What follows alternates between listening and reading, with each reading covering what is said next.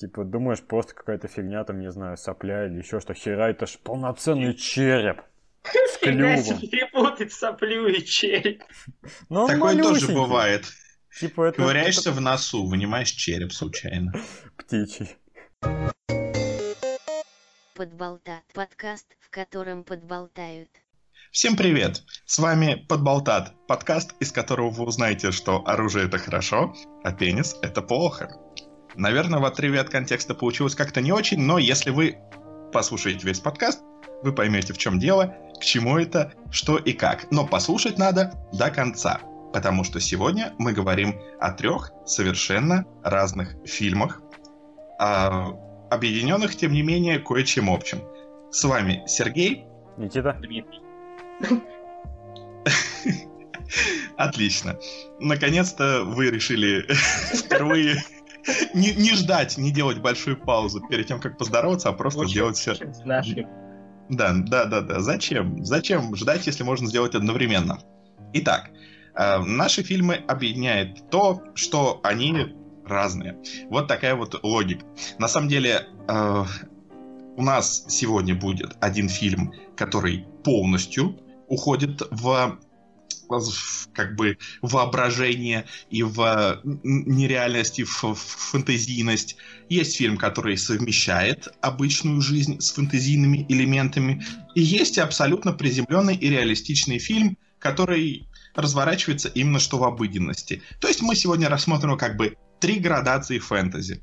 И именно вот этим фильмы как бы логически и объединены. Вот. Начнем мы с фильма, который, наверное, является, мне кажется, наиболее известным из э, всей этой кучки, но с этим можно поспорить, потому что следующий тоже довольно популярен, хотя, наверное, не как фильм, а сериал. Но обо всем по порядку. Итак, первый фильм, который мы сегодня обсудим, это культовая классика, как и любая культовая классика, громко провалившаяся в прокате, «Большой переполох в маленьком Китае». Вот. А, так, а, вы все этот фильм первый раз смотрели для подкаста, правильно? Да. Да.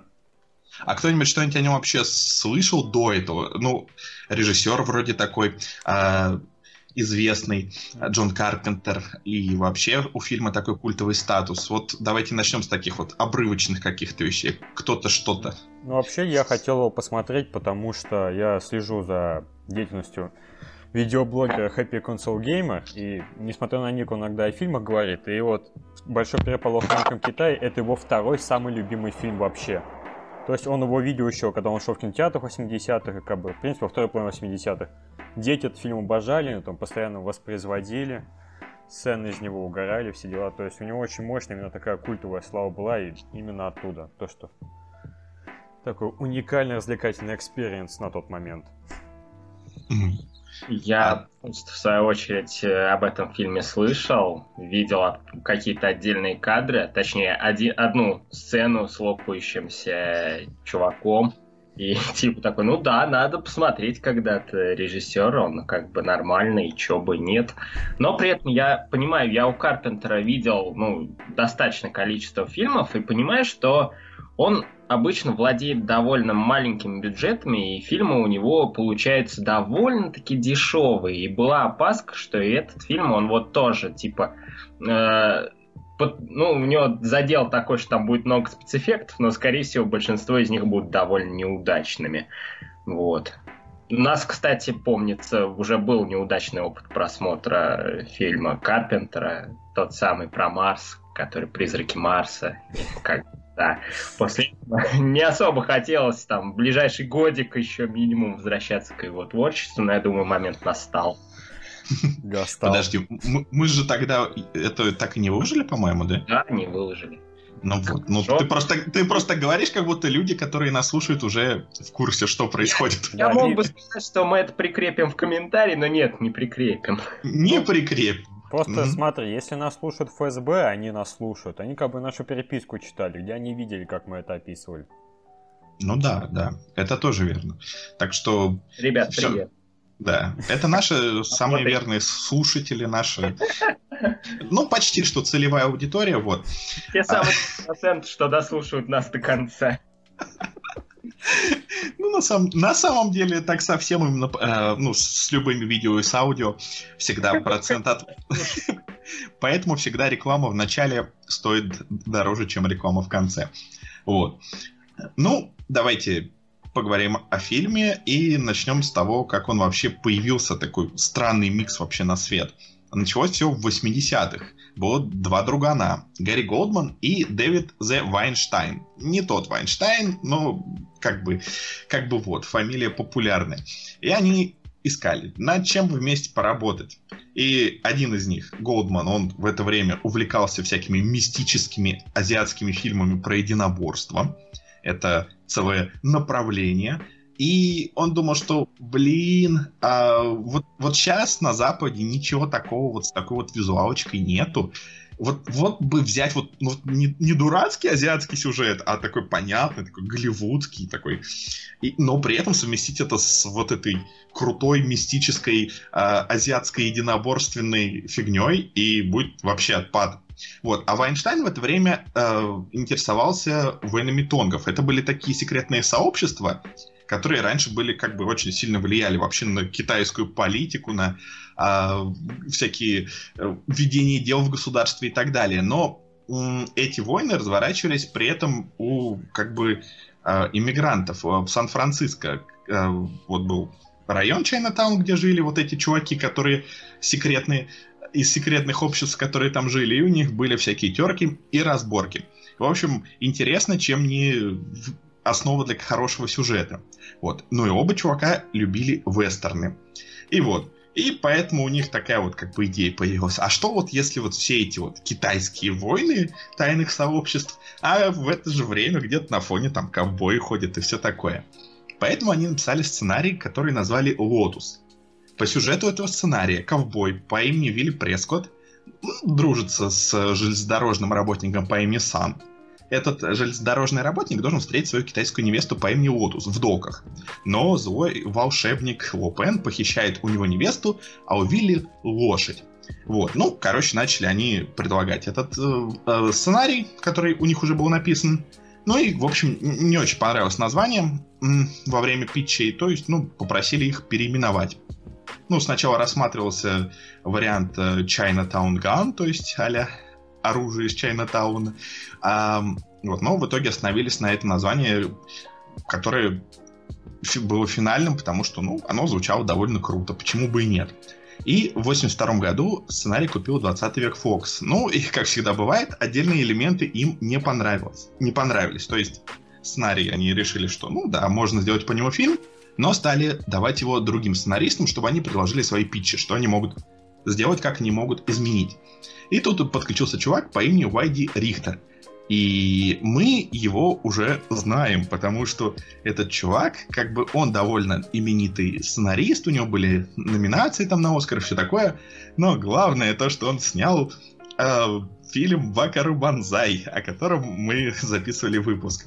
Это был очень странный фильм, это была очень упоротая такая типа научная фантастика, и сейчас, в принципе, что о нем, если хотите, выпуск подкаста пока еще э, Роскомнадзор никуда не дел. Так что можете послушать. Вот. Ну и вообще, он в то время под, подраб... Что-что-что? Комментарий прикрепим, если что. Да, можно, можно. Вот. И, ну, как бы в то время он как раз халтурил, часто переписывал всякое такое. Ну вот, и он, он подумал, что а, а почему бы фильм надо современнить? Потому что в его понимании, как бы, ну, зритель, э, зритель, э, когда он смотрит фильм, да, то есть у него дважды происходит такое, как бы, ну, не отторжение, а скорее ему дважды приходится смиряться с условностями. То есть сначала то, что временной период э, не тот, к которому он привык, да, а по, и потом второй раз приходится смиряться с тем, что мистика. Э, и поэтому он такой, ну, блин, зачем два раза отталкивать зрителя? Лучше один, только мистикой. Давайте все будет в наше время. Ну, и, соответственно, ковбоя он э, превратил в водителя-дальнобойщика. Э, все переместилось в более современное время, ну и переименовал э, в более китайском ключе людей, то есть э, все, всякие вот эти простые имена типа Сан и Лотус стали Ванг Чи и Мяо Винь, вот, ну, типа, вот. Короче, он, он вообще, вообще он боялся, что его подход не сработает, потому что, типа, блин, если студия правда хочет вестерн, то я уже делаю совершенно уже не то. Вот, но тем не менее ему дали э, зеленый свет, и он начал э, как бы серьезно париться. Он решил, чтобы все это было э, что не выглядело вот это как фантазия белого человека о том, как работает Китай. Он там всякие, всякими книжками себя, короче, обкладывал, по-всякому это все. А, и, и это изучал все это. Ну и в итоге получился сценарий, который предложили режиссеру а, Джону Карпентеру, который, в принципе, был большой фанат как всякой вот этой китайской фигни, так и эм, так и рестлинга. почему, почему нет? Ну, в общем, он не знал вообще, что это планируется как вестерн, и вообще ему стоит сказал, что, типа, вот, мы хотим что-то типа Индианы Джонса. Вот. Ну, в итоге, э, я думаю, следующее остаток истории создания, он не настолько а, интересный, но просто, по сути, набрал кучу людей, многие из которых работали с ним до этого или после этого, например, на а, «Вещь», а, «Побег из Нью-Йорка» и прочих вещах. Ну и, короче, а, вот такой вот сделали а, фильмец. Но, на самом деле, студия немножечко, она как бы ну, офи, ну, офигел, когда увидел, потому что, э, ну, ну да, они хотели Индиану Джонса, а тут им вот выдают вот такой вот... Они, они-то думали, что им делают Искателей Потерянного Ковчега, но на азиатскую тематику, а им выдали то, что выдали. Вот. То есть Храм Судьбы. И... То есть Храм Судьбы. Вот. А, тем не менее, можно сказать, что в принципе студия понимала, что делает, потому что фильм провалился, но с тех пор у фильма появилась огромная-огромная культовая слава, а у него появилось два продолжения в виде комиксов, и вообще Карпентер э, любит утверждать, что это первый американский фильм про кунг-фу с реальным кунг-фу. Вот. Ну, и давайте кто-нибудь кто-нибудь, кто не является мной, вкратце расскажет, о чем этот фильм и какой тут, в принципе, краткий синопсис. Mm. Давайте, кто первый? Ну, в общем, история о Джеки Баури, которого играет... Э, а, Курт Рассел. Джеки Баури, да, именно так. Джек Бертон. А я сказал что-то не то, да? Ну ладно. В общем, он работает Почти. дальнобойщиком, едет себе спокойно, там говорит по радио. Я так понял, кто-то его слушает, я не знаю. И как бы, и потом приезжает в китайский канал Сан-Франциско, где у них все кореша, и потом он корешится с каким-то китайцем, и он тот ему проспаривает больше тысячи долларов. И в итоге они стали разбираться, типа, а что, где мои бабки, поехали со мной, они поехали, и в итоге он они оказываются в аэропорту, где его дружбан, который должен ему бабки, ждет свою девушку, которую он 6 лет не видел. Она приезжает, а ее похищают. И они в итоге гонятся за бабкой. И потом они сталкиваются с, с дракой рай... там всяких, ну, пацанов с района в китайском квартале, а потом хера там еще и боги появляются, и херачат молниями, а потом он сбивает какого-то мужика на своем грузовике. Очень эмоциональный пересказ. И, в общем-то, весь остальной фильм. А, главный герой хочет найти свой грузовик, а все остальные герои другими делами занимаются, но в итоге они почему-то вместе. Ну, короче, да. Короче, выясняется, что есть вот такой вот... что все не так просто, и что за э, фасадом обычного американского города тут э, скрывается всякая китайская мифология, едва ли не фантастика, и мистика и так далее. Мне это, а... знаешь, очень напомнило американских богов Геймана, где эта идея в том, что, типа, когда люди приезжают на свою землю, они приводят своих богов с собой. То есть здесь есть такая тема. Кстати, да, хорошая аналогия. А, я хотел сделать маленькое отступление по поводу ты, того, что... Ну, это совсем не важная деталь, наверное, но ты говоришь, он по рации говорит, и его вроде как кто-то слушает. На самом деле, это была очень крутая фишка в Штатах. Это было у них очень популярное явление. Это называлось CB, то есть Citizen Band, или по-русски у нас перевод как гражданский диапазон. То есть, э, по, по сути, это была такая вот доступная всем гражданам радиосвязь, на которую ну, не надо было получать лицензию. И поэтому э, люди как бы покупали себе все вот эти радио. Ну, это по работе, конечно, нужно было всяким дальнобойщикам, но просто люди э, покупали себе эти радио, и они общались на них, как сейчас общаются на анонимных форумах. То есть у всех были какие-то э, разные позывные, например, Бетти Форд, которая была тогда первой леди Соединенных Штатов, у нее был позывной First Mama. Вот. То есть, э, например, э, у актера озвучки Мэла Бланка у него был позывной Багс или Даффи. То есть, ну вот, в общем, это было такое очень крутое явление. И то есть, сначала и Курт Рассел, который играет главную роль, он, он тоже сначала не знал, что это такое, но потом такой, ой, проперся. Вот. А ты Оценил. говоришь, оно было, а сейчас что, нету уже такой штуки? Слушай, я не знаю, сейчас есть же всякие приложения. А, ну, помните, как там называлось приложение, через которое у нас там дальнобойщики общались во время вот этого вот а, противоплатоновского а, бунта. ну, то есть сейчас просто использовать телефон для этого. А тогда же телефонов не было, это были 70-е. так, да, так что это было тогда очень круто. То есть во многих фильмах э, присутствовали вот эти вот э, гражданские диапазоны. То есть это была прикольная вещь. Вот. А, собственно, да. Ну вот говоря о Курте Расселе, а, да, он играет главную роль в этом фильме, и он да, что очень смутило студию, но что было идеей фильма, то что э, наш главный герой не является главным героем фильма. Вот. И идея была в том, что он как бы ничего хорошего не делает. И он вроде такой кру- крутой и суровый парень, но по сути он постоянно только фейлится и много болтает, в то время как все интересные события ну, происходят с другими людьми. Ну и как ты правильно сказал, он просто хочет назад свой грузовик, который он лишился по причине определенных событий. Вот. А, и и, и, и, и. Также в ролях есть э, Ким Кэтролл, которая э, до этого была такой как бы многообещающей актрисой, которая даже там выигрывала всякие премии а-ля э, э, Джинни Уорд. И, но вот, но в итоге она закончила тем, что играла в «Сексе в большом городе». Вот, так что, возможно, возможно, не все так просто. А, но им хотя бы было легко. А вот, например, актер Джеймс Хонг, а, который играл вот этого Ло Пена, а, точ, точнее его такую старую версию, ему кажд, каждый день приходилось терпеть 10 часов макияжа, чтобы его замаскировали, чтобы он выглядел соответствующим образом. Так что, так что, ну вот, как бы как бы, но кто помнит его имя, правильно, да? Мы знаем вот этих вот людей.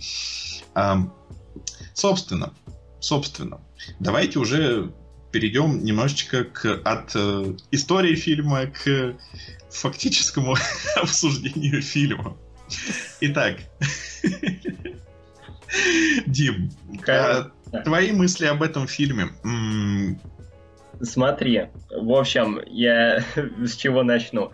А, вот ты упоминал, что основным автором первой редакции сценария был Гэри Голдман. Да, и да, да. когда я читал статейку о создании фильма, я прочел сначала, что автором первой редакции сценария был Гэри Олдман. Я такой думаю, ну нифига себе, просто с удвоенным интересом читал, что там происходило со сценарием, как его там перетрясли 10 раз. Э, и вспоминаю при этом результат, который вышел, такой думаю, ну, наверное, хорошо, что Гэри Олдман все-таки стал актером, а не сценаристом. Потому что, ну, то, что происходит на экране, ну, это вот уровень Бакур Банзая как раз. Вот прям духовный сиквел, не иначе. И ну, вообще с этим, с переписыванием сценария еще какая интересная история была. Там же потом, когда то, что изначально планировалось как вестерн, потом вот стали переделать на современный лад, и переписыванием сценария э, ну, стал заниматься чувак по имени У.Д. Рихтер. УД, как расшифровывается, я э, так и не нашел. Это типа его официальное имя, я так понял. Тим, я про это уже говорил. Да, да, да, да, да. Не-не-не. Не-не-не. Я к чему? Я к чему? Я к чему? А, ты просто типа возвращаешься к этому, чтобы по- повторить Да, правильно? да. Да-да-да. Да. Говори, говори. И, в общем-то, факт в чем? Э, Голдману это так не понравилось, что он, когда писал сценарий для фильма «Вспомнить все», там через несколько лет спустя, он назвал одного из злодеев как раз Рихтером, и этого персонажа в итоге убили там самым кровавым способом из всех возможных в фильме. Вот. Ну, не надо было... Прекрасно. Да. Это как есть такая история, что проститутки часто берут себе имена своих злых подруг. Уточнить, в каких местах. А я думал, что проститутки всегда себе берут псевдонимы по формате улица, на которой живешь. Плюс... Блин, точно. Окей.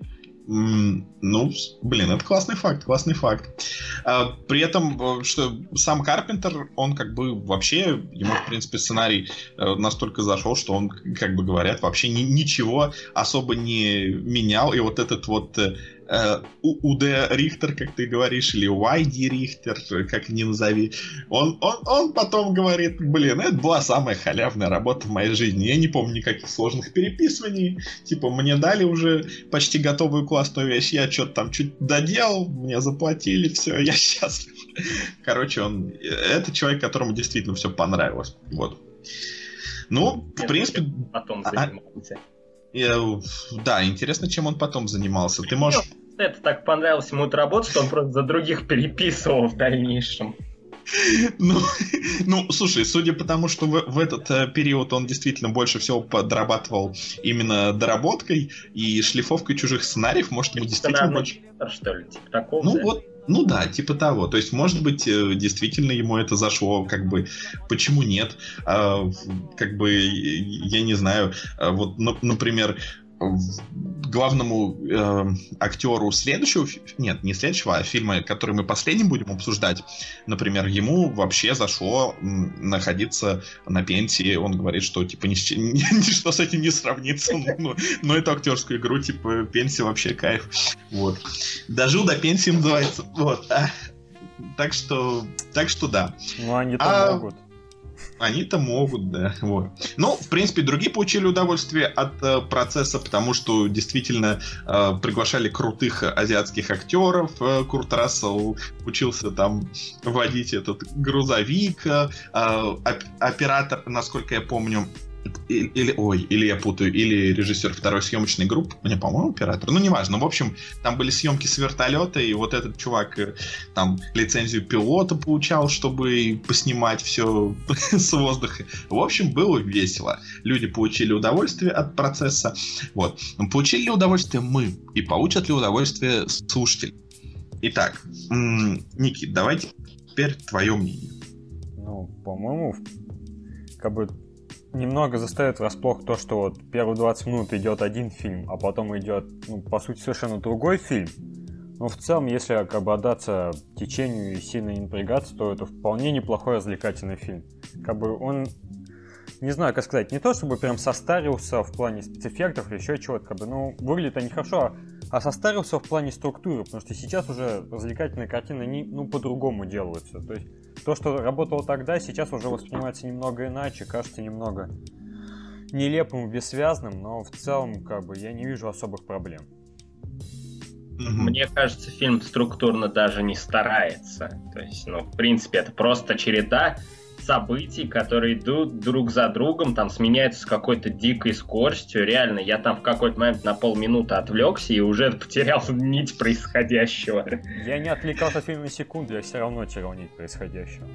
А, ну все нормально тогда. Не, все нормально, да, я тоже как бы постоянно терял нить происходящего, но Просто потому что...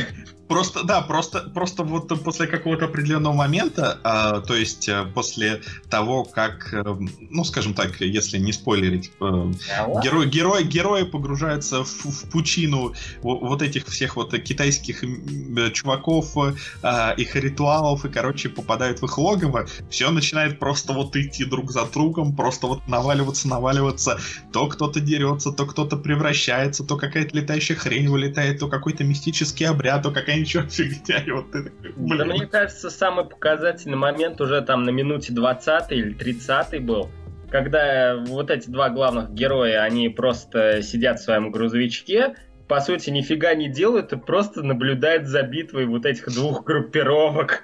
10, наверное, минут наблюдают. Это мне Причем- напомнило сцену, типа, вот в фильме Карпентера It's Alive, или чё- я уже не помню, как оно, по-моему, так называется, а, где вот эти два героя, рестлера, они, типа, там боролись 10 минут, и это нифига на сюжет не влияло, мы просто смотрели на драку. Ну да, по сути, мы тут тоже узнаем, просто узнаем, что, ого, тут есть всякие мистические китайцы, которые между собой не дружат. Вот, но, но Карпентер говорит, что это была его любимая, вроде как, сцена, и она ему больше всего понравилась э, во всем фильме. Так что, ну, видимо, это его фишка. Дает тон, скажем так. Ну да. И, насколько я помню, Дим, ты в в личном разговоре сравнивал происходящее в этом фи- фильме с фильмами Тромы. А, да, абсолютно так. То есть это, это все выглядит как реально вот фильм... Блин, блин, блин, блин, почему я забыл название этого шедевра? Тот самый фильм. Не «Токсичный мститель», другой. Капитан Э, Кабуки Мэн. Да. Кабуки, сержант Кабуки Мэн, точно. Вот, од- вот мне это прям очень напомнило сержанта Кабуки Мэна за вычетом, э, пожалуй, по- половины всех вещей, что делали для сержанта Кабуки Мэном хорошим фильмом. Ну ладно, ладно. А, Хорошим плохим фильмом. Или плохим хорошим фильмом. Думаю, Ну, то и как- то. Обидно, что микрофон там не в, в камеру не попадал. Как бы, да. А, ну, то есть жестокости там практически нету в, э, в этом переполохе, что на самом деле мне... Да, это довольно обидно. Я бы посмотрел на более жестокую версию этого фильма. А, и что еще? Что еще? Как и у фильмов Тромы, у, у достаточного количества фильмов Тромы, у этого фильма довольно угарный перевод был. То есть я вообще-то хотел посмотреть этот фильм в оригинале с субтитрами, но когда скачал версию, там было несколько дорожек. И одна из них, она первая, самая, по-моему, это была любительская озвучка, не, вот не скажу от кого, но она была столь угарной, что, мне кажется, она половину удовольствия от фильма сделала. Я вот с ней только смотрел. Она прям такая выразительная, колоритная была конфетка. Вот. Ну, я Да. думаю, что это такой фильм, который ты, ну, где не особо теряешь, если смотришь в Ты озвучке. Мне, читаешь скорее. мне кажется, что ты даже, ну, получишь примерно то же удовольствие, ну, если тебе нравятся такие фильмы, если ты сделаешь скорость э, в полтора раза быстрее и поставишь музыку из шоу Бенни Хилла, да, то есть примерно будет... А чё бы не попробовать? Ну, Вот, но, знаешь, а- можно взять аудиодорожку с какого-нибудь фильма с Джеки Чаном. Можно поставить аудиодорожкой наш подкаст. Ну, Отлично. Только А. фильм закончится, а подкаст будет идти. Ну, вот, кстати, э, если э, Дима как раз является ценителем фильмов Тромы, то Никита является ценителем других вещей, на которые повлиял этот большой переполох в маленьком Китае. Ведь э, его называют одним из главных влияний на фильм Тор Рагнарёк. Вот.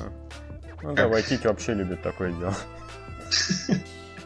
Ну да. В, свою очередь, Карпентер черпал вдохновение из фильма 83 года э, В- «Воины Зус волшебной горы». Название уже многообещающее, но, короче, он э, пересказывает этот э, фильм как... Ну, по сути, это китайские «Звездные войны». Э, Это полное безумие, ничего такого никогда еще не видел. Вот. Ну и другие люди, соответственно, наоборот, отсылались э, к этому фильму. Например, а, у, у Тарантино а, как бы была э, его ну, футболка главного героя а, Джона Бертона на стене в фильме доказательство смерти. Простите, пожалуйста, что я этот перевод употребляю. Вот. А, Так, и, ну и были другие отсылки а, от э, клипа группы э, The Antwoord и, да, просто персонажа череп... это, э, черепашек-мутантов ниндзя по имени Хочен, который, по сути, является как бы пародией на Лопена и даже озвучен актером Джеймсом Хонгом, который играл Лопена. Ну, пожалуй, да. То есть персонаж Рейден был списан именно с тех этих мидбоссовских богов. Ну да, да, да. В процессе сюжета, да, действительно, э, герои сталкиваются с такими а, молнии мечущими, шапконосящими богоподобными чуваками. Это были что... очень странные шапки. То есть, по сути, это же были шлемы, просто с очень длинными полями. Да. Согласен, шапки были странные, но, возможно, а, это они такие, да не знаю, с целью аэродинамики, чтобы им проще было в воздухе парить. Мало ли какие у богов цели. По-моему, Богам самая практичная еще... тема, которая может у них быть, знаешь, когда ты берешь пилу и ты слепой, пытаешься отрубить человеку голову. Вот как раз поля шляму помогают пиле найти нужное место. И креативное мышление. Да. Когда доходит место до убийства людей, я очень креативен. ФСБ, привет! Вот, не забудь указать это у себя в профиле на LinkedIn. Э, я думаю, что тебе это поможет. Я не знаю, какую работу найти. Ну да. Ну, сам работу. Слушай, а знаешь, на каком сервисе поиска работы это поможет? Вон активная реклама. Headhunter? Да. Headhunter. Зарегистрироваться проще простого. Ну, давайте какую-нибудь псевдонативку. Ну, на самом деле, если вы хотите разместить рекламу Крышу сносит от многообразия рекламы. А знаете, какая самая лучшая букмекерская контора? Стой, остановись, на этом уже другие люди прогорели. Ну, нас же не послушают 42 человека на ютубе. Да, именно, именно, именно. Вот. Ну, короче, еще была видеоигра, но по этому фильму, но они уже никто не помнит, она э, стала частью тех этих забытых игр, которые вроде как были. Ну, как бы, вот. знаешь, тут и понятно, потому что на чем она уходила? ZX Spectrum, Commodore 64 и Amstrad CPC. Вот последний особенно у всех было. Все ну, ZX Spectrum, он был в свое время как бы у всех почти, так что... Э, но просто он потом не остался ни у кого особо, так что да. Вот. Но, с другой стороны, а, большой переполох, э, ну да, как, как вы правильно сказали, что он сильно повлиял на Mortal Kombat, так что, по сути, будем считать, что официальная игра по нему это Mortal Kombat. Пусть будет так. Ну, пожалуй, самое вот. интересное такое достижение фильма, mm-hmm. то, что в 2008 году журнал Empire сделал список 500 лучших фильмов в истории. И вот из всех таких списков, по-моему, это вообще самый классный. То есть он как бы и по местам все здорово охватывает. Mm-hmm. И много таких редких штук берет. То есть там какие-то там есть румынские фильмы, все такое очень разнообразное. И вот там он занял 430 место. Мы бы приложили этот список э, Я записываю, вы не поверите. Я прямо сейчас записываю, что надо внести в комментарии. Ладно, Дима, ты начал ответственнее относиться к подкастам? А, да ладно. Что ли еще будет? Ой-ой-ой. Мне уже страшно. Да. Страшно интересно. Вот. Нет. Ну, да. Ну, я думаю, что мы сказали о фильме уже много всякого и разного, и теперь уже стоит э, перейти к окончательному какому-то подведению итогов и выставлению оценок. Ну, хотя, если вам есть еще что сказать, то Там говорите. хорошие спецэффекты. Да, там хорошо. Мне понравилась летающая вот эта голова. Да, вот это а как, как демон из Дума. Да, это, кстати, было очень странно, потому что, опять же, вот все это приключение. Сначала ты просто на мистику, типа, видишь молнию, окей, здесь такой у тебя... И тут фигак аниматорный персонаж. То есть под самый конец ну, да. Это, ну, Причем что... классно, классно выглядящий. Я, я бы сказал, что он выглядит, не знаю, лучше, чем какой-нибудь там лизун в, в охотниках за привидениями. И это учитывая, что спецэффекты делала одна и та же студия. Ну да, а кстати, кто, кто еще, кто еще делал кое-что для этого фильма, так это э, постер рисовал чувак, который рисовал постер к Звездным войнам. И... Брюс Стросом? Да. Да. Так что вот э, очень классный вообще арт в этом фильме, и если вам интересно, есть официальный артбук, и он где-то валяется на просторах интернета. Ну, как бы на этом мы ссылку уже, естественно, давать не будем. Э, то есть вы можете О, его ку- ку- купить. На Amazon ссылку дадим. Да, на Амазоне можете приобрести, если хотите, э, как-то... Я не знаю, как у нас есть в русском языке аналог вот этого вот там термина shelf porn? Ну, когда ты что-то покупаешь, чтобы оно красиво смотрелось на полке. Ну, не то, чтобы ты это читаешь просто типа, вау, это круто на полке. Блин, ну, у меня есть два артпуга, они поддерживают мою полку с играми. Это их главная задача. Ну вот, отлично. О, о, я придумал. Шел- Shelf porn. А полкрно. Это плохо, но это логично. Позерство! В смысле, вот же. А, ну окей. А, вот, так что, ну, если нет, ну, то есть, ну, в интернете можно найти все и... И там действительно классные арты. Ну и вообще, в принципе, стоит помнить, что как бы Дрю Стюзер, он, в принципе, очень много всего рисовал. Там даже для первых фильмов о Гарри Поттере он рисовал постеры. Как бы про это есть документальный фильм, тоже поищите, очень интересная вещь. Мгм. Ну, Я Кстати, тоже внесем в комментарии. да ладно, ты что, Мы разошелся? не Что- можем поощрять пиратство. Это нехорошо. Мы на трейлер дадим ссылку. Не-не-не, ну, название как бы упомянуть круто, но, слушай, Дим, ты что-то прям разошелся. Ты что, Да, это- купил, купил удобную ручку и красивый блокнот, и теперь тебе хочется что-то записывать? Я пишу на, ко- на клочке салфетки, как Джон Роулинг. Блин, ну, надеюсь, Окей. знаешь, у меня в детстве были такие ручки, у них типа были чернила с блесками. Вот надеюсь, ты такой пишешь. Я хочу такую. Блин, лучше бы там было не чернила с блестками, а с одной стороны чернила, с другой блестки, типа ты написал, а потом такой потряс. И такой сверху посыпал Уверен, такое. Я надеюсь на это, иначе будет совсем грустно и печально. А, Оценки. Оценки. Никит, 7 из 10. Дима, все было слишком сумбурно, поэтому, ну, шестерочка. Вот.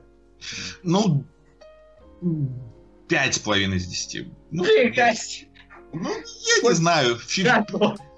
фильм как бы... Вот такой фильм, что каждая его отдельная сцена, она интересная, но как-то, ну вот вместе... Я не знаю, я все равно считаю, что этот фильм стоит порекомендовать, потому что, во-первых, много что к нему сейчас отсылается. Он все равно такой ам, очень мемебельный, как бы сейчас сказали. Там очень много классных сцен. Я бы не сказал, что он супер интересный в целости, потому что вот правильно Никита сказал, что вот структуру сейчас такую делают, ну, редко. И как бы сейчас фильмы стали во многом лучше. Но, с другой стороны, тут есть определенный дух приключений, и э, многие угарные моменты и смешные шутки. И даже и главный персонаж, являющийся таким, в общем... а, Он, по сути, антигерой. он, да, по сути, антигероем, по сути, таким э, больше уверенным в себе, чем героическим или талантливым. Вот. А, так что он тоже как бы развлекает, как и все остальные. Ну и вообще красивый фильм. Так что, так что посмотрите, если вас интересует это. Или если вам нечего делать. А теперь э, к вопросу о нечего делать. Переходим к следующему фильму. Э, я умею делать талантливые переходы. Следующий фильм мы решили поставить именно вторым, потому что, ну, на самом деле, нам не очень много, эм, что о нем можно сказать, потому что о нем не так много всякой интересной информации о его создании и вообще каких-то интересных фактов о нем, но, тем не менее, это все равно такой известный фильм, и мы решили его посмотреть. Этот фильм в лучах славы. А, он же Friday Night Lights. Это тот, э, возможно, вы под этим названием знаете сериал. Ну, так вот, они связаны. А до этого была еще книга. А до этого были реальные события. Вот такой вот э, такой, такая франшиза целая выходит. Да, шокирующий. То И есть, шокирующий. Ага, говори, говори. так, взаимосвязь то, что суть в том, что как бы вот был журналист, в 1988 году он наблюдал за командой из школы в городе Одесса, как они проходят через турнир. И в Не итоге... хот- Одесса. Важно подчеркнуть, чтобы не запутать штат людей. Техас. Ну, это, знаешь, как всегда такая фишка. Я родилась в Париже. В Париже, штат Техас. Ну да, или где это было? В, то, в Томе Сойере, по-моему, он жил в Санкт-Петербурге? Или я, или я э, путаю с... Ну, в США есть город Санкт-Петербург, это точно. но я не- Не, я просто не помню, в какой книге Марка Твена это было. Ну, мне кажется, в Томе Сойере. Может, путаю. Ну ладно, неважно. Ну, в общем, суть-то в чем? То есть приехал тут журналист и начал записывать всю эту хронику. Хотел сделать такой, ну, путь спортивного. В итоге у него книга вышла о предрассудках и расизме в этом городе.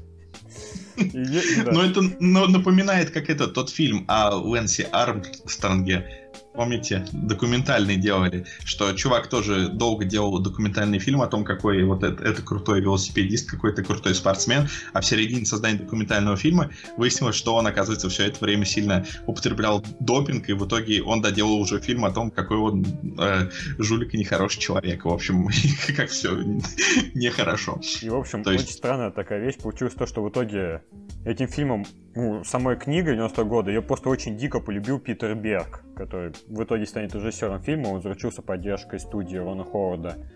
Imagine Pictures, хотя там на ней продюсером был только сооснователь Брайан Грейзер, который, ну, большой друг Ховарда, но при этом сам Ховард над этим не работал, как ни странно, хотя такое, mm-hmm. в принципе, не часто у них бывает. В общем, суть в том, что и когда они начали возводить это, ну, снимать фильм, они как бы связались э, с городом, и те ему сказали, ну, знаете, да, вы можете об этом снять фильм, только вырежьте все самое главное из книги. Расизм и предупреждение. Оставьте футбол. Нормально же будет? Да, нормально, почему нет?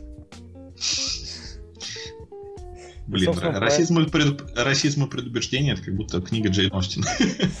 Да. Если бы она жила в 20 веке, наверняка бы так не писала. А что такая переделка? Вот была про зомби, а это вот про расизм.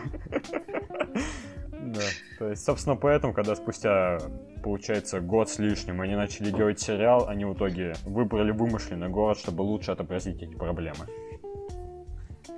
Ну, да. Хотя в основном события все равно за какими-то изменениями все равно более-менее остались, э, ну, плюс-минус реалистичными.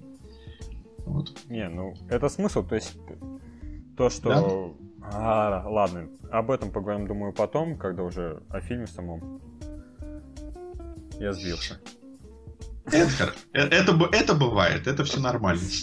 наверное, самое нереалистичное в фильме это 30-летние мужики, играющие 17-летних подростков. Остальное уже можно принять. Ну, знаешь, в сериале Они просто сидят на препаратах. Не, ну то есть, я не знаю, как они это обосновывали в фильме, но в сериале это обосновывали тем, что это же постоянно интенсивные съемки. Актерам нужно постоянно поддерживать физическую форму. Когда ты подпишешь контакты с подростками, у них как бы ограниченный рабочий день, и плюс они не могут так поддерживать форму. То есть это практически невозможно так снимать сериал, сериал по такой форме. Хорошо, тогда остается один вопрос. А какое было тогда оправдание у а, в фильме «Кавказская пленница», где студента Шурика играл 40-летний чувак. Ну это уже была франшиза, они просто потянули актера с предыдущего фильма. Мультивселенная. Ну и плюс, студентам-то быть никогда не поздно, здесь нет ограничения по возрасту. Ой, тоже верно. Тоже верно. О, так, ну, собственно, о чем рассказывает фильм? Фильм рассказывает, ну, это такой спортивный фильм, который рассказывает о команде, которая готовится к чемпионату штата и, и вот и там есть тренер, а есть игроки, у них различные проблемы. У кого-то проблемы с родителями, у кого-то проблемы со здоровьем, у кого-то еще с чем-то. И все это вот как бы рассказываются истории людей параллельно с э, соревнованиями. Собственно, об этом фильм, мне кажется. Мне кажется, любой спортивный фильм об этом. Нет, да. Ну, по сравнению, там, скажем, с какими-то более спортивными фильмами, где именно рассказывается про команду, например, там, не знаю, ну, например, легенда номер 17, что вот есть игрок, он доводит игру. Здесь больше акцент на том, что вот есть вот этот город Одесса, который, ну, болен этим футболом, когда там, понимаешь, все магазины закрываются в моменты игр, и то, что вот весь год на этом сосредоточено, типа, там всякие менеджеры и прочие общаются с тренером команды и дают ему советы по стратегии. То есть это прям такое общее хобби всего города. То есть mm-hmm. это именно тот уникальный вариант, из-за которого, собственно, популя... стал популярен и фильм, и сериал. Mm-hmm. Ну, я, я не знаю, наверное, в сериале это... Я, я не смотрел сериал, я смотрел целую одну серию, но я, я так предполагаю, что эту, эту тему как раз проще раскрыть в сериале, потому что фильм, все, несмотря на то, что он идет целых два часа, Ну, вот мне показалось, что как бы одна из его особенностей то, что он все равно в основном так больше по вершкам проходится. Ну это да, типа они взяли целый сезон, сезон сериала, по сути, и упихнули в один фильм, который меньше двух часов, там, по-моему, час сорок, где-то так. И при том, Они что... самые острые моменты вырезали, вот в чем проблема еще да. из сериала. Ну, знаешь, сериал это все-таки немножко другая вещь, как бы это происходит в наше время, это вымышленный город, там как бы, ну, много вольности можно сделать в плане. Потому что здесь все-таки реальная история с реальными людьми, и плюс последние ну... полчаса фильма это одна игра. Все остальное... То есть, получается, на всю остальную историю у автора было, ну, 70 минут. Ну да. Ну, с одной стороны, это, конечно, и правильно. Э, я, я до сих пор недоволен, что из четвертого Гарри Поттера вырезали весь Квидич. Это адекватное сравнение. Ну, это не особо сравниться с тем, что вырезали из пятого Гарри Поттера. Все. Э, Все? Ну да, там же книга была как три Библии вместе взятые. Да. Начали за Учеславы, закончили за Гарри Поттера. Прекрасно. А, а что этом фильме-то рассказывать? Ну да, да, да. В принципе, если вы смотрели спортивные фильмы, то есть, ну, как бы, по сути, это такой спортивный фильм. Тут есть монтажи, где много игр это подряд. Монтаж, ой, это монтаж, ой. Мне его больно было.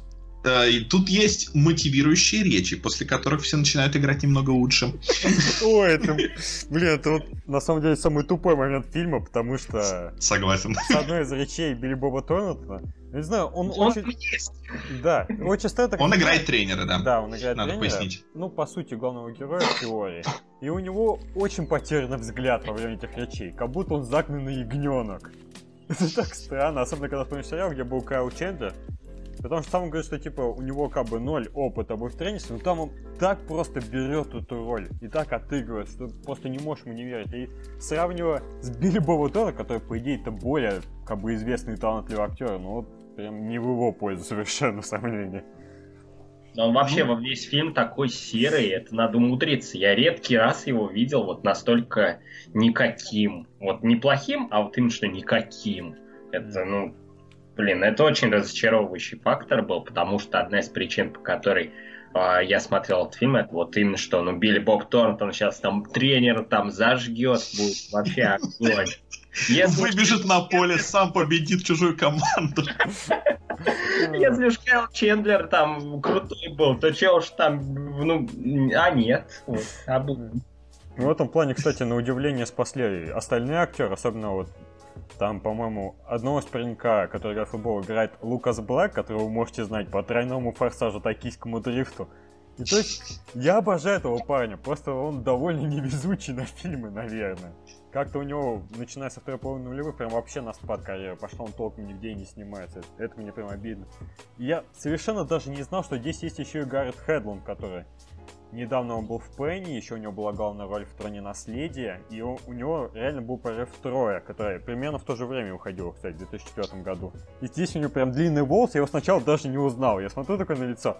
Че, Град что ли? Ох, нифига себе. И вот они прям очень хороши. Ну, у меня скорее была такая про проблема, ну, с этим, э, то, что актеры-то хорошие, но из-за того, что вот все так как бы начинается быстро и заканчивается быстро, к тому моменту, когда ты начинаешь их различать, что, ага, вот этот чувак с этими проблемами, этот чувак с этими проблемами, а, блин, фильм кончился, ну ладно, окей. Не, у меня такая проблема была с героем э, Джей Эрнандеса, он там испанец. Я так толком и не понял, а что он там делал. Поэтому в титрах указан чуть ли не первым. Он там был для diversity. Ничего ты не понимаешь. Блин, ну там уже был этот э, Дерек Люк, который играл негра, который подвел команду. Ну да. Так, а, это... Зачем еще?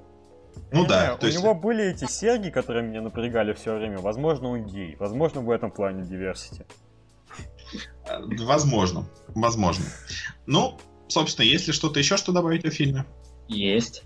Отлично. Например, то, что в списке актеров был Брэд Леланд, э, который играл в менеджера команды, и была Кони Бриттон. То есть была надежда на то, что все-таки фильм и сериал, они связаны. Ну, как а, бы... то есть они были в сериале, правильно? Ага. И Ещё оба мы- играют одни и те же роли. Но при этом очень странная такая фигня, то что в сериале у героини Кони Бриттон, особенно в поздних сезонах, прям очень много прям мощной актерской игры, они там в итоге используют, ну и при этом не буду спойлерить сам сериал, но там концовка такая именно идет под нее, то есть как она оказывается очень важным персонажем, идет даже ну, важнее тренера, по сути. А здесь у нее где-то реплик 5 всего на весь фильм. Она почти не говорит. Я причем был в шоке, то есть она как бы жена Билли Боба Тортона, ну, ну в О. смысле, по экрану. А. А, да, и я типа такой, а когда это ты успела там переметнуться между Билли Бобом Тортоном и Кайлом Чендлером? Наоборот, это же раньше происходит. Ну, типа, ты чё, ты чё, когда? Я ждал, что в финале там, знаешь, какой-нибудь конфликт будет, и они там разойдутся или что-нибудь. Нет, нет, конечно, нет, нет. Мы все конфликты обозначим и забудем про них. Вот примерно все- вся суть сюжета фильма. У меня с Ну, этого бомбит. Смотрите, ну раз вы сейчас много проговорили вещей, которые будут больше понятны людям, которые смотрели сериал, давайте тогда вот э, такое маленькое отступление. А стоит ли смотреть сериал? И кому? Ой. Всем. Да, это очень хороший сериал. Единственное, что это, конечно, такая немного подлянка с первой серии, потому что она, ну, чересчур пафосная. То есть там есть такая фигня, я тоже смотрю, думаю, что это, блин, вообще такое.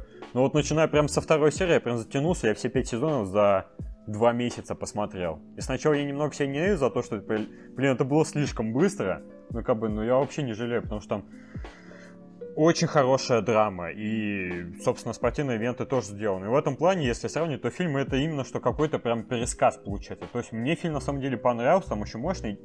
Единственное, в чем вот именно фильм выигрывает на фоне сериала, то что здесь очень хорошая работа с музыкой.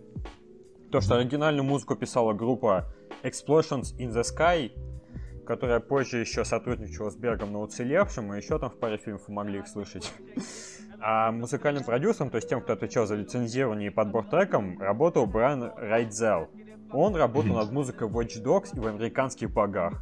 И здесь очень хороший подбор песен, особенно в одном из поздних монтажей использовалась муз... песня группы The Stooges. Очень хорошо, что ты про вот этот вот саундтрек вспомнил, потому что в фильме ближе к концу была сцена, где типа появлялась вот эта противоборствующая команда Даллас Картер, А, там вот эти все безумные игроки агрессивные, и это все под рок было сделано. Ну, И это- под Stooges. А, ну вот, то есть э, этот фрагмент длился, ну, наверное, минуту, по-хорошему так, но он был очень крутой. Вот это, наверное, лучшая сцена фильма для меня. Она прям передает очень хорошо вот эту вот агрессию, прям как надо все сделано. Вот в такие моменты, да, вот начинаешь ценить вообще спортивные фильмы как жанр. А, вот. И что еще? Что еще? А, такой факт, который не совсем относится к ну, сути фильма, но просто такая интересная деталь. В общем, от фильма можно получить больше удовольствия, если ты шаришь в американском футболе как таковом. То есть, на- например, есть э, такой момент в фильме. Нам показывают буквально на несколько секунд, как э, тренер смотрит э, архивные записи, ну, там, игр других команд. И, собственно, эта деталь, она о чем говорит. В общем, э, этот прием, вот смотреть записи, он пошел для того, чтобы анализировать, как там другие команды играют, и вылавливать в их приемах там сильные, слабые стороны и так далее. И это все пошло как раз из американского футбола. И э, новатором в этой сфере был, короче, тренер, чего имени я сейчас, наверное... А, Ла... нет. В общем, имени я его не вспомню. Ну, неважно, я думаю. У него была эпичная кличка Капитан Видео. Вот именно потому, что он прям активно практиковал просмотр этих архивных записей и достиг просто каких-то невероятных успехов э, своей командой. И другой момент еще. А, как во время одного, одной из игр там комментатор сравнивал одного из игроков э, с футболистом Ларри Ксонко. И я типа офигел, потому что я его знаю, потому что я про него писал статью днем ранее до просмотра. Такой, Вау! Совпадение прекрасное. Ну, блин, теперь у меня не выходит из головы картина Капитана, э, Капитана Видео, потому что я представляю, как в типичных, знаешь, сериалах, то есть если этот э, обычный тренер там, э, значит, на поле там кричит и так далее, то это такой э, стоит с напряженной музыкой перед десятью мониторами, такой, так, при, приблизь, так, у, расширь, улучшь качество. Видишь в отражении этого мяча стоит другой игрок. Ну, как вот эти... Ну, собрай все стереотипы, да, вот эти. Самое смешное, что был сериал под названием «Капитан Видео» и его «Видео-рейнджеры». О, это который от создателя «Могучих рейнджеров» США. Ну, я, я, не, я не знаю, это жутко или это правда? Блин, ну да, есть такая вещь. А, ну, вот этот сериал, он показывался там в середине 50-х годов, и это прям такая а, нет, дремучая дичь. Я перепутал. Перепутал, ну, ну вот. В общем, эта штука э, пародировалась, в общем, блин, был фильм э, типа кукольный, э, от создателей Южного парка, я не помню его название. Команда Америка? Мировая Команда Америка. И она вот частично пародировала этот сериал в том числе. Отлично. Кстати, если вы хотите не смотреть этот фильм, посмотрите прекрасный спортивный фильм, укладывающийся в 20 минут, посмотрите серию Edge Саус Парка из девятого сезона. Это лучший спортивный фильм, который я смотрю. Вот. Вот, а что, а у кого вообще любимые фильмы спортивные? Вот прям топовый, топовый, прям чтобы порекомендовать. За место лучшей славы. Да, да, сейчас мы вернемся к оценкам, но давайте подумаем. Тут еще один такой маленький скромный факт, то что многие люди сейчас злятся на Эмбер Хёрд, который обвинял Джонни Деппа в том, что он ее избивает. И поэтому вы можете посмотреть этот фильм, чтобы посмотреть, где она шлюха. Оу, внезапно. Блин. Ну, я... Говори, ну, говори. Допустим, э, могу сказать, что для меня лучший спортивный фильм это, наверное, каждому свое Ричарда Линклейтера. А, потому что он вот именно что в первую очередь о людях, а не о спорте.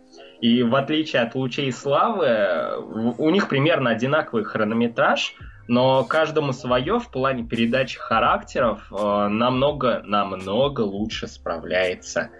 И этому фильму реально удается показать живых людей там с реальными какими-то проблемами, очень хорошо показать такую командную работу. И там нет такого, что пафосные какие-то там Э, матчи. Там просто ну, такие небольшие матчи между собойчики, потому что это бейсбол, и там вообще довольно скучная игра, как бы. Э, но вместе с тем, из-за того, что ты как бы проникаешься всеми этими персонажами, ты реально все это очень чутко воспринимаешь. Так что для меня это вот прям правильно сделанный спортивный фильм. Вот. Ну, я в этом плане я посмотрел свой список любимых фильмов, у меня самый по-моему, единственный во всем списке спортивных фильмов это «Малышка на миллион». Так что технически она. Ну, ну, кстати, хорош, классный даже. Жаль, жаль посыл такой депрессушный в конце, что ты типа вообще не замотивирован заниматься спортом после такого. Да. Ну да. Ну, я не знаю, пока вы говорили, я пытался вспомнить. Э, на самом деле много классных спортивных фильмов. Но я все же, э, я все же остановлюсь на этой серии South Park. Это мой любимый спортивный фильм. Да, твой любимый спортивный фильм не фильм. Здорово. Да, мой любимый... Да, ну я же не люблю спорт. Значит, мой любимый Я тоже спорт не люблю, и что? Ну вот. А, ну, ну, я не знаю. Из что, что еще можно? Э, спортивный сериал Кобра Кай. Вот. Э, надо же ее хоть куда-то вставить. Вот, э, продолжение фильма «Карате пацан» в виде сериала. Ну, «Карате пацан», боже, я уже использую новый вот этот вот перевод с, ну, с этим сыном Технически, да. да, это ошибка, потому что у нас так фильм оригинальный не переводили. У нас его переводил, по-моему, как «Малыш-каратист». И это точнее, потому что, по-моему, в третьей или в четвертой части главным героем является девушка. Четвертый. Четвертый, ну отлично. Вот, так что да, малыш-каратист как бы намного лучше вариант. Вот. И как бы, я не знаю, это тот случай, когда продолжение лучше оригинала. Да, э, темный рыцарь мира карате. Да, вот, а фильмы что-то не вспоминаются. У меня вспомнились серия сериала и сериал. Прекрасно. Прекрасно. Так, давайте к оценкам тогда перейдем. А, Никит? Ну, вот, думаю, при том, что как бы вот я много ругаюсь, такое, все равно как бы это как одноразовый опыт, это очень даже мощно и в общем оформлении, то есть это прям визуальная конфетка, так что 8 из 10 все-таки не жалко. Угу. Дима? 6 из 10 мне скорее жалко потраченного времени. А, так, я бы, я бы так сказал. Если вы не смотрели в своей жизни ни одного спортивного фильма, то это 8 из 10. Если вы смотрели хотя бы пару спортивных фильмов, то я поставлю также 5,5 из 10. Почему нет? Постоянство. Пусть будет. Постоянство. Скоро оно будет нарушено с нашим третьим фильмом. И на третий фильм, а, кстати, мы, у, у нас, по-моему, уже запись перевалила где-то за час. Вот. А, наш подкаст славится тем, что после часа мы начинаем уставать, говорить хуже и нести всякую чушь. Так что следующий фильм идеально подходит для этого. Мы приготовили такую прекрасную конфетку для вас. Это э, фильм, который э, прославился тоже в основном, вот как приводил Дима в пример, то, что многие знают о большом переполохе в маленьком Китае, в основном только картинку с надувающимся вот этим чуваком, вот, то об этом фильме многие знают только э, картинку с э, усатым, волосатым, полураздетым Шоном Коннери в странном наряде, похожим на мужское бикини.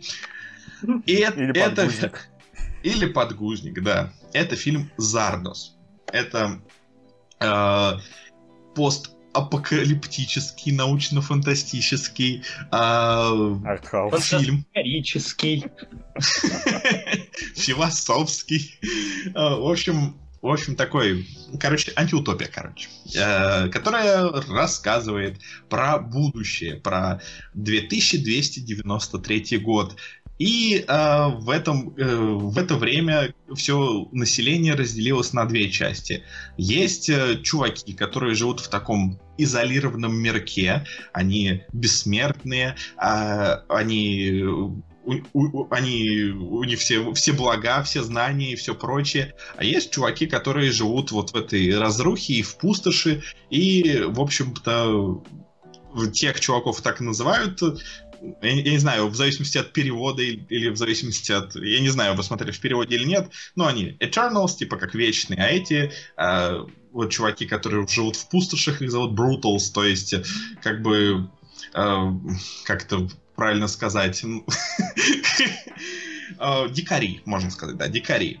Э, или как э, в одном из переводов было животные.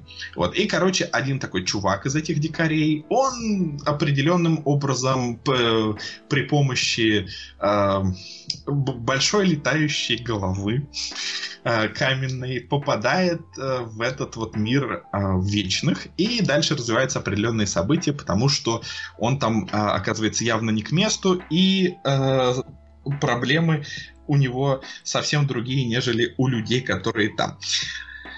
Собственно, на самом деле сюжет, наверное, пересказывать сложно, потому что там есть много вещей, которые можно интерпретировать довольно неоднозначно.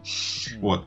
Но при этом, если а... читать русскую Википедию, то первое предложение в параграфе сюжета это фильм является своеобразным перенесением на экран декаданских идей Фридриха Ницше. Ох ты ж, боже ты мой. Я уже, у меня башка пухнет от этих интерпретаций. Хотя на самом деле этот фильм как и режиссер говорит, и как понятно сюжета, это просто более крутая интерпретация волшебника в стране Оз. А, да, от чего... И, да, от чего... думают иначе. А чего и название. Зардос — это как бы Wizard of Oz. Ну, то есть эта книга играет определенную роль в сюжете. А, потому что, ну, это не будет большим спойлером. На самом деле, нам это объясняют в начале. В начале как бы появляется чувак, который говорит, что он в этом фильме играет роль как бы ложного бога, который как бы манипулирует другими чуваками. И э, с, с этим, ну, то есть как... Э, нарисованные усики, это важно. У него смешные нарисованные усики.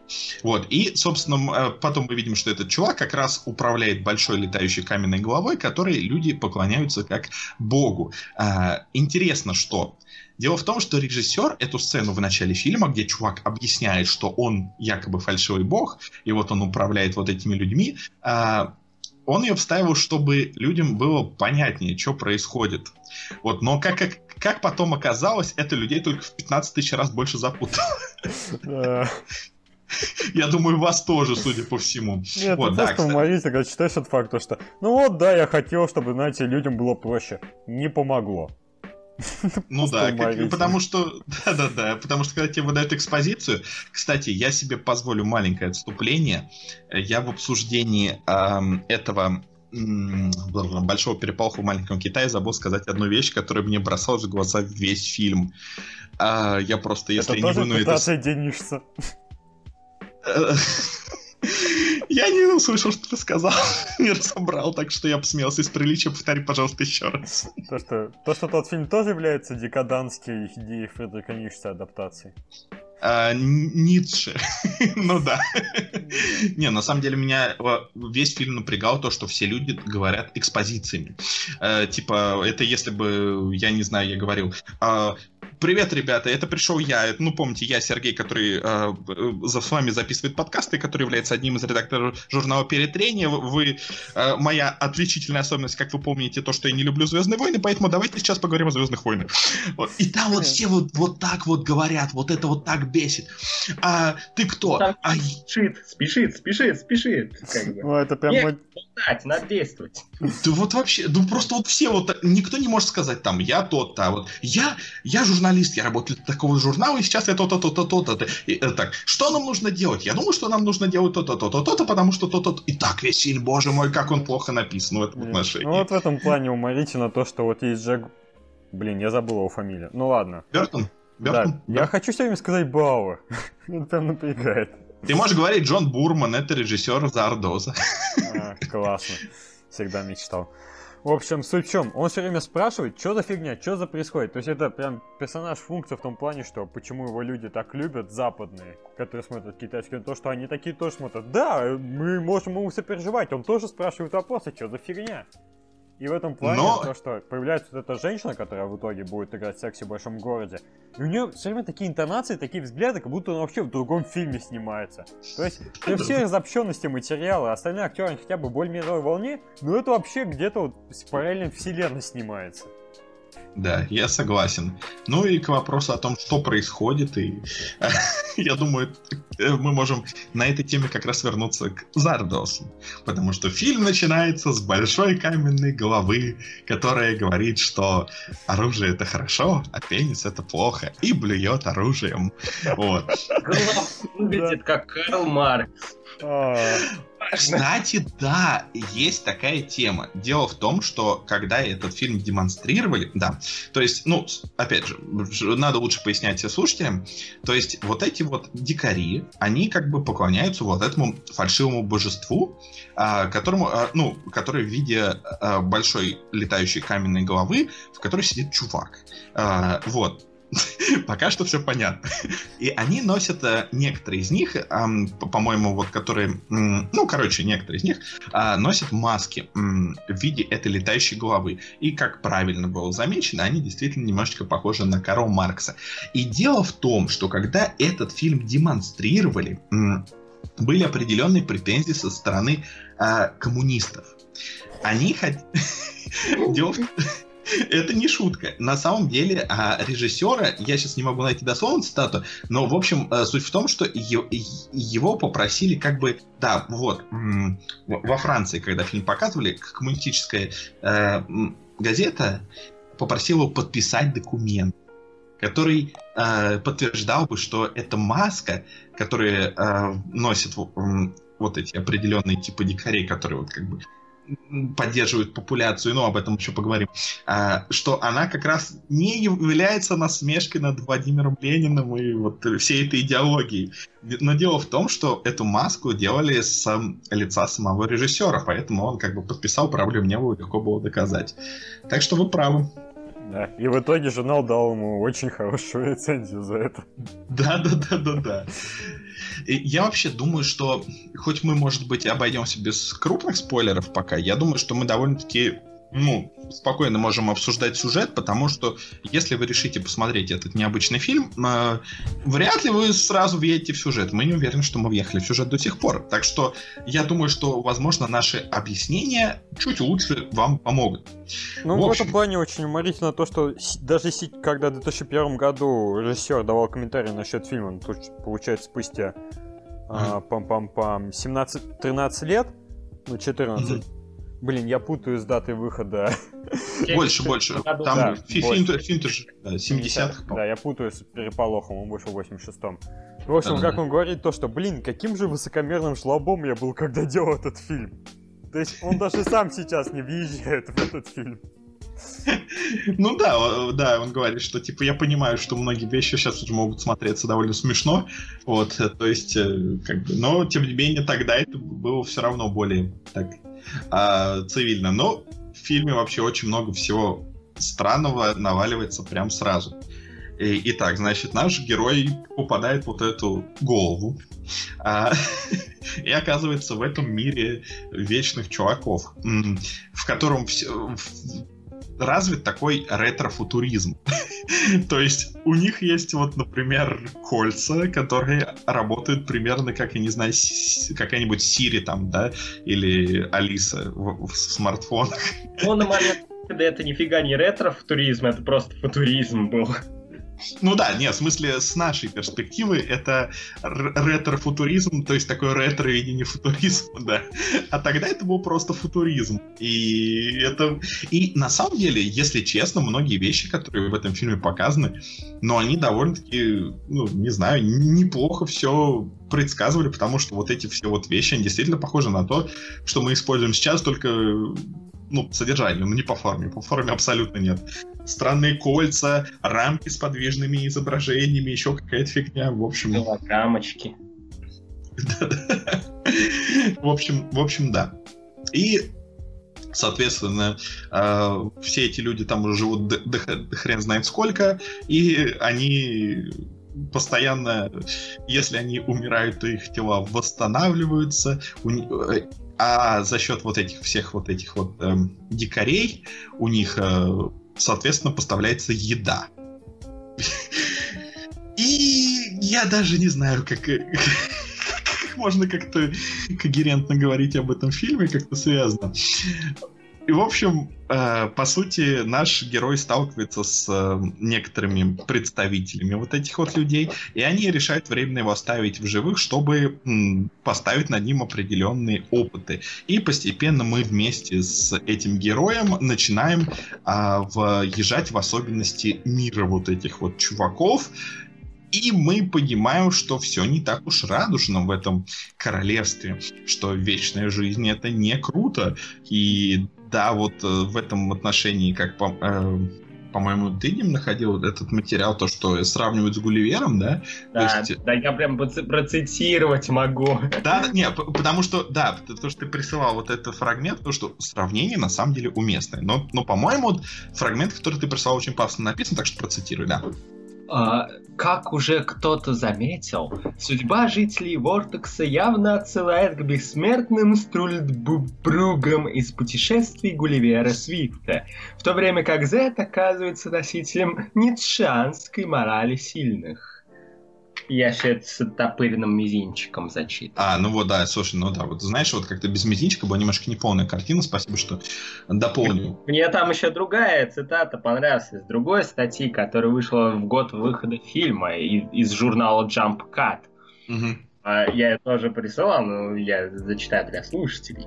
Mm-hmm. Я полагаю, что в относительно секуляризированном мире американского капитализма с его деноминационной терпимостью и его более утоляющими протестантскими сектами нападение на суеверие может быть трудно признать мощным революционным мотивом – которым оно было на протяжении всей западной истории в появлении светского государства среднего класса из дерационалистических ценностей феодальной эпохи. Вот. Прекрасно, прекрасно. Но, тем не менее... Лучше не скажешь. Да, действительно. От, от фразы лучше не говорить. А, в общем, мир этот действительно очень необычно устроен, то есть э, люди, с одной стороны, живут вечно, но с другой стороны, из-за этого они погружаются в адскую скуку, у них все жутко оптимизировано, переоптимизировано, например, у них нет сна, у них есть медитация второй степени, а у Вот них... э, интересно, а что делать тогда медитация остальных степеней? Вот, да, интересно. Тут тоже интересно, но, видимо, мы узнали об этом в сиквеле, которого нет. И, и еще интересная идея мне показалась э, то, что вместо наказаний у них э, идет состаривание. То есть э, человек, э, который как-то нарушил их там закон или еще что-нибудь, его состаривают на некоторое количество ну, лет. А, все это определяется каким-то общим голосованием. И, но фишка в том, что как бы нету... эм, то есть его все равно в итоге не состарят такой степени, чтобы он умер, и просто его в итоге могут присоединить к остальным ополомившим старикам, которые живут отдельно. Вот.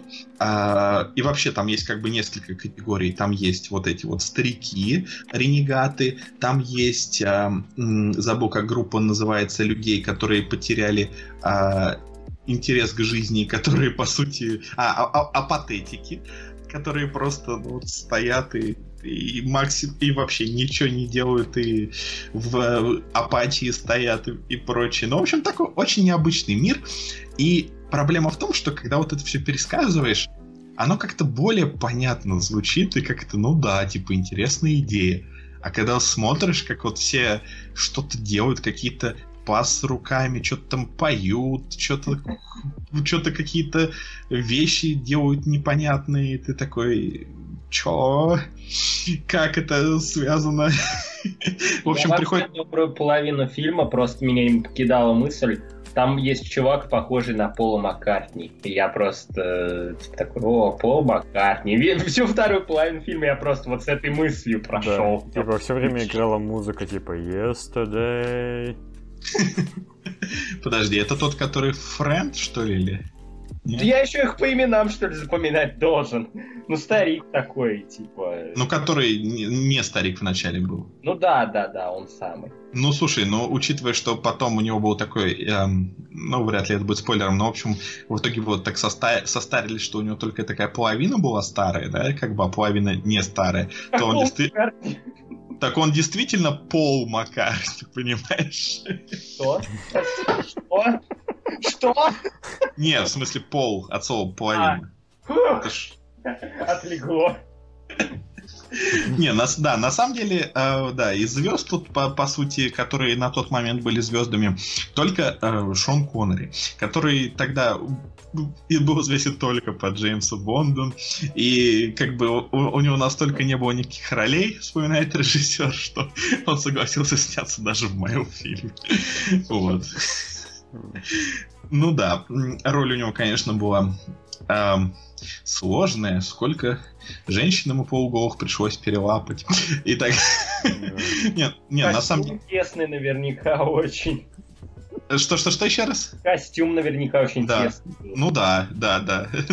Ну, на самом деле, как бы сексуальная тематика в фильме такая очень развитая, несмотря на то, что ситуация в этом вортексе, в этом жилище этих людей совершенно обратная. Так как они живут вечно, и у них нет необходимости размножаться, у них как бы начисто все вот атрофировалось с этой точки зрения, и как раз э, похотливый дикарь в исполнении а, Шона Коннери как раз является неким э, некой противоположностью, э, из-за чего происходят разные сцены, в том числе там есть большая сцена, посвященная попыткам поиска э, факторов эрекции. А, Шона Коннери, которая довольно важна для сюжета, потому что в общем, ладно, это уже спойлеры, но, в общем, ну да, если в фильме сцена, где пытаются найти, из-за чего у человека возникает эрекция важна для сюжета, то это необычный фильм. Мне кажется. Если, если это не фильм на порнохабе, естественно. Да, естественно. тогда это обычный фильм. Тогда это обычный фильм, да. То есть, то есть фильм вообще абсолютно не для детей, там много а, обнаженки, и при, этом режиссер вспоминает, что в те времена найти актрис, которые вот так бы э, согласились э, в таком виде, не, не только там рассказывать, но и на лошадях еще и разъезжать, да, то есть было не очень просто. Я Вот. думал, наоборот, такая, конечно, вторая там в Америке была. Хиппи же, все дела. Это не Америка, это бывает... э, Ирландия. Ир- Ирландия, да. Вот. Ой. А что, в Ирландии таких не было? Ну, Ну, видимо, да. да. Набухаешься и нормально. в общем, фильм был А как сделан... ты будешь бухим на лошади ездить? Действительно. А обычно только так, мне кажется, там и катаются. Да. Вот, вопросу о лошади. и себе лошадям. Да-да-да. Лошадь была, кстати, это режиссера. Одна и Фильм- там много лошадей. всё. Ну да, да, да, то есть которая такая одна из э, основных. Э, мне очень понравился в кавычках факт, что когда эта лошадь умерла, у нее отрезали хвост и прикрепили к лошадке каталки, чтобы она напоминала о домашнем любимце. Мне кажется, это крипово, ну Ну, ладно. это еще не самая криповая фигня. Я просто знаю историю о том, как одному козлу домашнему отрезали яйца и повесили их над входной дверью. Колокольчики. Да, колокольчик. А, Я боюсь представить, почему, чем это было мотивировано, но вряд ли это была приятная ностальгия. Ну, мало ли. Ну да, мало ли. А, Фильм снялся, был снят всего за миллион долларов, из них 200 тысяч ушло Шону Коннери, но Шон Коннери он такой. Тут э, прекрасная история была рассказана режиссером в комментариях, то что а, типа, ну вот им нужен был водитель, и Коннери спрашивает у режиссера, у Бурмана, типа, сколько типа стоит этот водитель, э, во сколько он обойдется производство. Ну, ему говорит это что, ну, типа, 300 фунтов. И Шон Коннери такой, ну, типа, давайте я вообще буду всех возить тогда. Вызвался, типа, а, волонтером. Ну, с одной стороны, может показаться, что он это сделал для того, чтобы немножко сэкономить бюджет фильма, но на самом деле все было не так. Э, Коннери просто вместо этого предложил, что режиссеру, типа, а давай я всех буду возить, а эти деньги мы с тобой поделим. В общем, молодец, чувак. Ну да, когда у тебя есть 200 тысяч долларов, чего тебе не хватает? 150 фунтов. Действительно. Ой.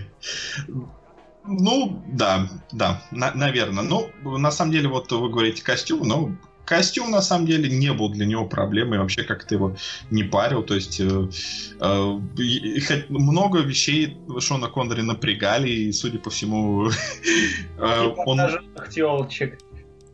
Да, типа много обнаженных телочек, он не знал, что делать с постоянной эрекцией. Не, на самом деле, на самом деле там, когда надо было а, тачку тащить э, под гору, но больше всего его напрягала сцена, которая является, скажем так, сейчас особо без спойлеров, но последняя сцена фильма, где, э, ну, обойдемся без спойлеров, но, скажем так, мы видим некий таймлапс, в котором участвует Шон Коннери. И дело в том, что эту сцену надо было э, снимать э, весь день. И э, суть в чем? Э, ну, во-первых, там грим определенный присутствовал, как бы он тоже не был большим фанатом этого. Ну, в общем, это была трудоем, э, э, несмотря на то, что съемка очень простая, она заняла весь день. Но во время съемки был косяк, поэтому ее пришлось переснимать. А Шон Коннери был очень недоволен, и, в общем, э, потом, ну, все-таки пересняли, хотя он был недоволен. Но потом бухой помощник оператора случайно засветил пленку. Им пришлось третий раз переделывать. В общем, э, Шо- Шон Коннери, конечно, снял в итоге все это, но он, короче, там пригрожал убить этого ассистента. И, в общем, связано это с этим или нет, не знаю, но, в общем, этот ассистент вскоре покинул страну. И режиссер не, не видел долгое время, пока случайно не натолкнулся на него много лет спустя в Старбаксе в Венеции. Ну да ладно. Starbucks. По-моему, это неплохая история, но вот, так что, так что да. Все- Я, я так понимаю, что все-таки фильм снимать было весело. Вот. Ну, а весело ли было его, Да. а весело ли было его смотреть? Давайте послушаем ваши мнения, ребят. Да, блин, сложно с этим фильмом все. Я, правда, не знаю, как его воспринимать, потому что первые пять минут были очень хороший такой заряд э, на то, что фильм будет классный. Вот это вот вступление, сразу ломающее четвертую стену. Э, вот это вот рыгающее оружием башка Карла Маркса. И это довольно крутое начало. Но то, что последовало дальше, типа, смотришь такое, э, вроде что-то хорошая какая-то идея, только э, вроде какие-то отсылки там к античности, там еще к чему-то и смотришь на все, да, клево, наверное, только я ничего не понимаю, можно фильм уже закончится, пожалуйста. И вот, и весь фильм так примерно и прошел. Типа, э, он слишком претенциозный, правда. Ну, перед тем, как э, Никита скажет, я скажу, что там все равно довольно много юмора. Например, там есть сцена, где Шон Коннери наряжен в невесту. Еще к вопросу о том, что Шон Коннери не хотел делать. Да-да-да, тоже верно. Это, Никита, ты что скажешь? Ну, вообще, знаешь, прям какой-то у меня сейчас парадокс, то, что, типа, сейчас мы обсуждаем, как бы это весело, вспоминать здорово, но смотреть это было больно, на самом деле. Сначала местами безумно скучно, а там, где не безумно скучно, там это уже довольно мучительно. Особенно если есть сцена ближе к концу, где, ну, по сути, у главного героя трип. Типа он видит отражение в зеркало других людей. Я посмотрю на это, пожалуйста, закончи сцену. Вот, вот просто закончись, хватит. То есть, понятно, что это очень муторно, очень... Я бы не сказал прям претенциозно, это я скорее сказал бы а, недомысленно. То есть вот у человека есть какой-то концепт мысли. Он все это выкинул в одну вещь и толком никак не связал. Получается, что вот и, и, ешьте мои мысли, а сюжет, связанность мира, да, в жопу все это. Угу. Ну, на этот раз я займу более оптимистичную позицию, потому что мне как раз фильм скорее понравился. Он не идеален и, скажем так, да, к концу вот то, что ты говоришь, а, вот эти вот сцены, они, они достаточно скажем так, затянутые, и там больше каких-то абстрактных, что ли, идей, каких-то больше таких э, психоделических моментов. Но в целом вот это вот интересное общество э, антиутопическое, этот интересный мир, где вот люди живут в неком пузыре, за пределами э, которого люди размножаются против своей воли, добывают еду, а эти люди в это, э, пользуются этими благами, но в то же время им настолько скучно, что величайшим избавлением для них был, была бы смерть. Это очень интересный концепт, и очень многие вещи, очень многие идеи действительно очень классно реализованы. И все проблемы фильма скорее возникают, когда э, вот эти идеи реализованы не классно. Но в целом я бы сказал, что это такое любопытное, э, умозрительное э, упражнение попытаться расшифровать, э, что режиссер имел в виду, и э, понять э, все с первого раза, не пересматривая фильм. Мне кажется, после пересмотра будет намного проще. Вот. И я не говорю про рубрику пересмотр, которую ведет Никита в нашем э, журнале Перетрение. Перетрение.ру. Какая вот. же ирония, что я меньше всего на свете хочу пересматривать этот фильм. Да-да-да. Мне кажется, ему бы хорошо подошла там роль, не знаю, 20-30 страничного рассказа. Вот, идеально. А быть фильмом, ну, такое. Типа, если только очень сильно перерабатывать. А вот если выкинуть лишний, как сделать как рассказ, вполне нормально было бы. Mm. Вот. Ну, мнения критиков также разделились. Э, кто-то э, говорил, что это очень интересный фильм, кто-то говорил, что это ужасно, а кто-то говорил, что, блин, этот фильм абсолютно там незаслуженно пороган и э, требует э, повторного возвращения к нему и э, какого-то пересмотра. Ну, наверное, каждому решать э, для себя, если он захочет это посмотреть. Но это определенно довольно странный фильм. И он действительно не похож на многое из того, что э, выходило тогда и выходит сейчас. Вообще, режиссер это придумал э, фильм, э, скажем так, когда он готовил экранизацию «Властелина колец» для United Artists, но дело в том, что а, это же не Amazon, и поэтому они такие, хм, а, наверное, «Властелин колец» все же будет снимать дорого, давайте мы его не будем снимать. А сейчас сколько там Безос миллиардов бухивает в новой адаптации? Ну ладно, времена изменились. А, вот, поэтому он такой, ну ладно. э, сниму-ка я другое фэнтези, свое, э, с Блэк Джеком и тем, Шон что там... Шоном Коннери, да. Вот. Не знаю, в плане бухни я просто недавно слышал новость, то, что вот э, идет но, новости о том, что вот сейчас будет сериал по Звездным войнам делать специально для потокового сервиса Disney. И как бы там заявлен сюжет 100 миллионов долларов. И в одной новости, типа, сделали ошибку и приняли, что 100 миллионов долларов бюджет, это будет на одну серию. И в итоге писали, а общий бюджет сериала будет 800 миллионов долларов. Типа, чё? Прекрасно, прекрасно. Блин, интересно, останутся ли после этого фильмы Дисней на Netflix или нет после этого запуска? Э, ну, хо- хотя, в принципе, какая Диснею разница? Наверное, частично, как и...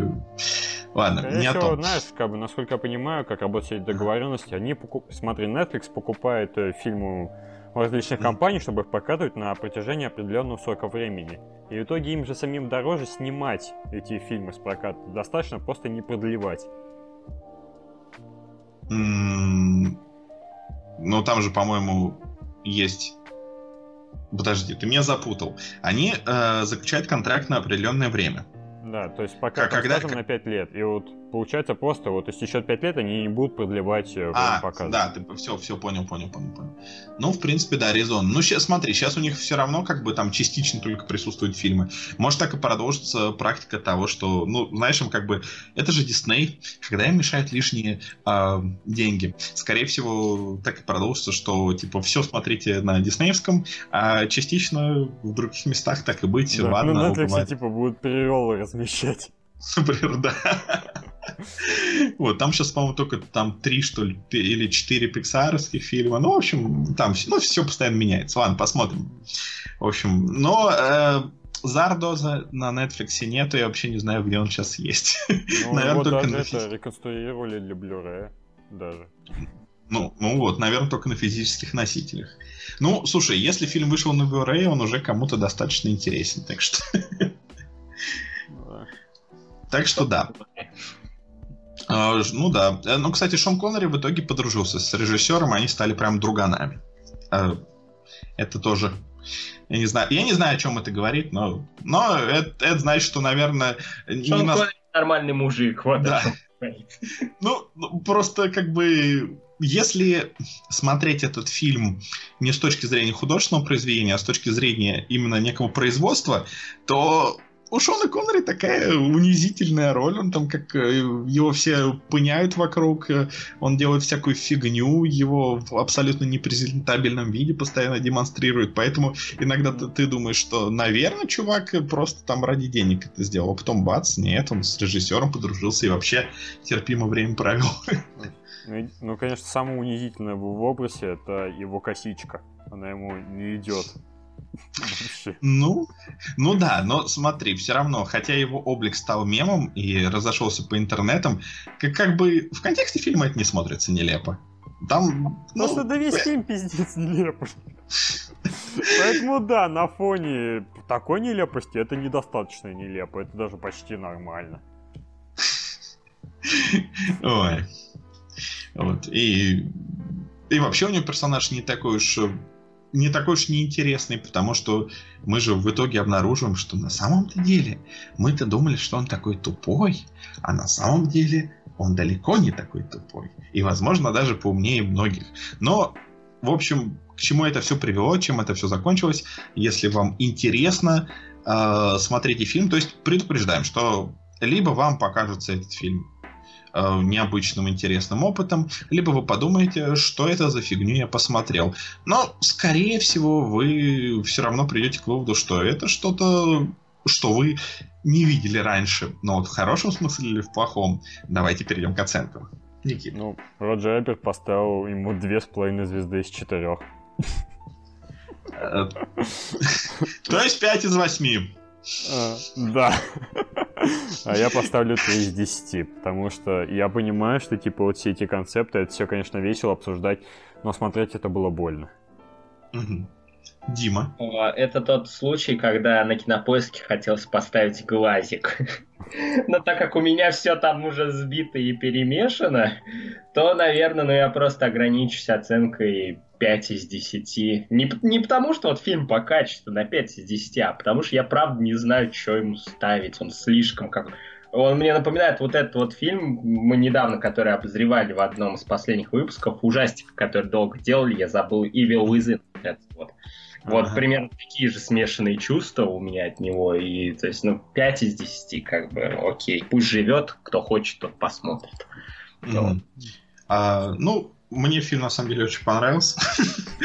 Я бы... Половиной. Да.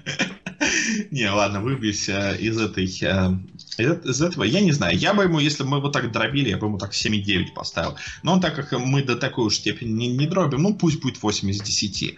Ну, я, я думаю, что хорошо фильм э, резюмирует одно из высказываний о нем, которое я слышал. Э, и там суть была такая, то что этот фильм — это прекрасный образец воплощения артистического видения. Но при этом это не обязательно хороший фильм. Но это прекрасное воплощение артистического видения. И вот э, как бы в этом плане, ну вот как бы, мне кажется, думаю, сойдутся многие, а вот посчитают ли это фильмом достойным просмотра, это все решать каждому, э, наверное, лично. Вот. Да, не маленький ну, разберетесь. Да, не маленькие, разберетесь, правильно.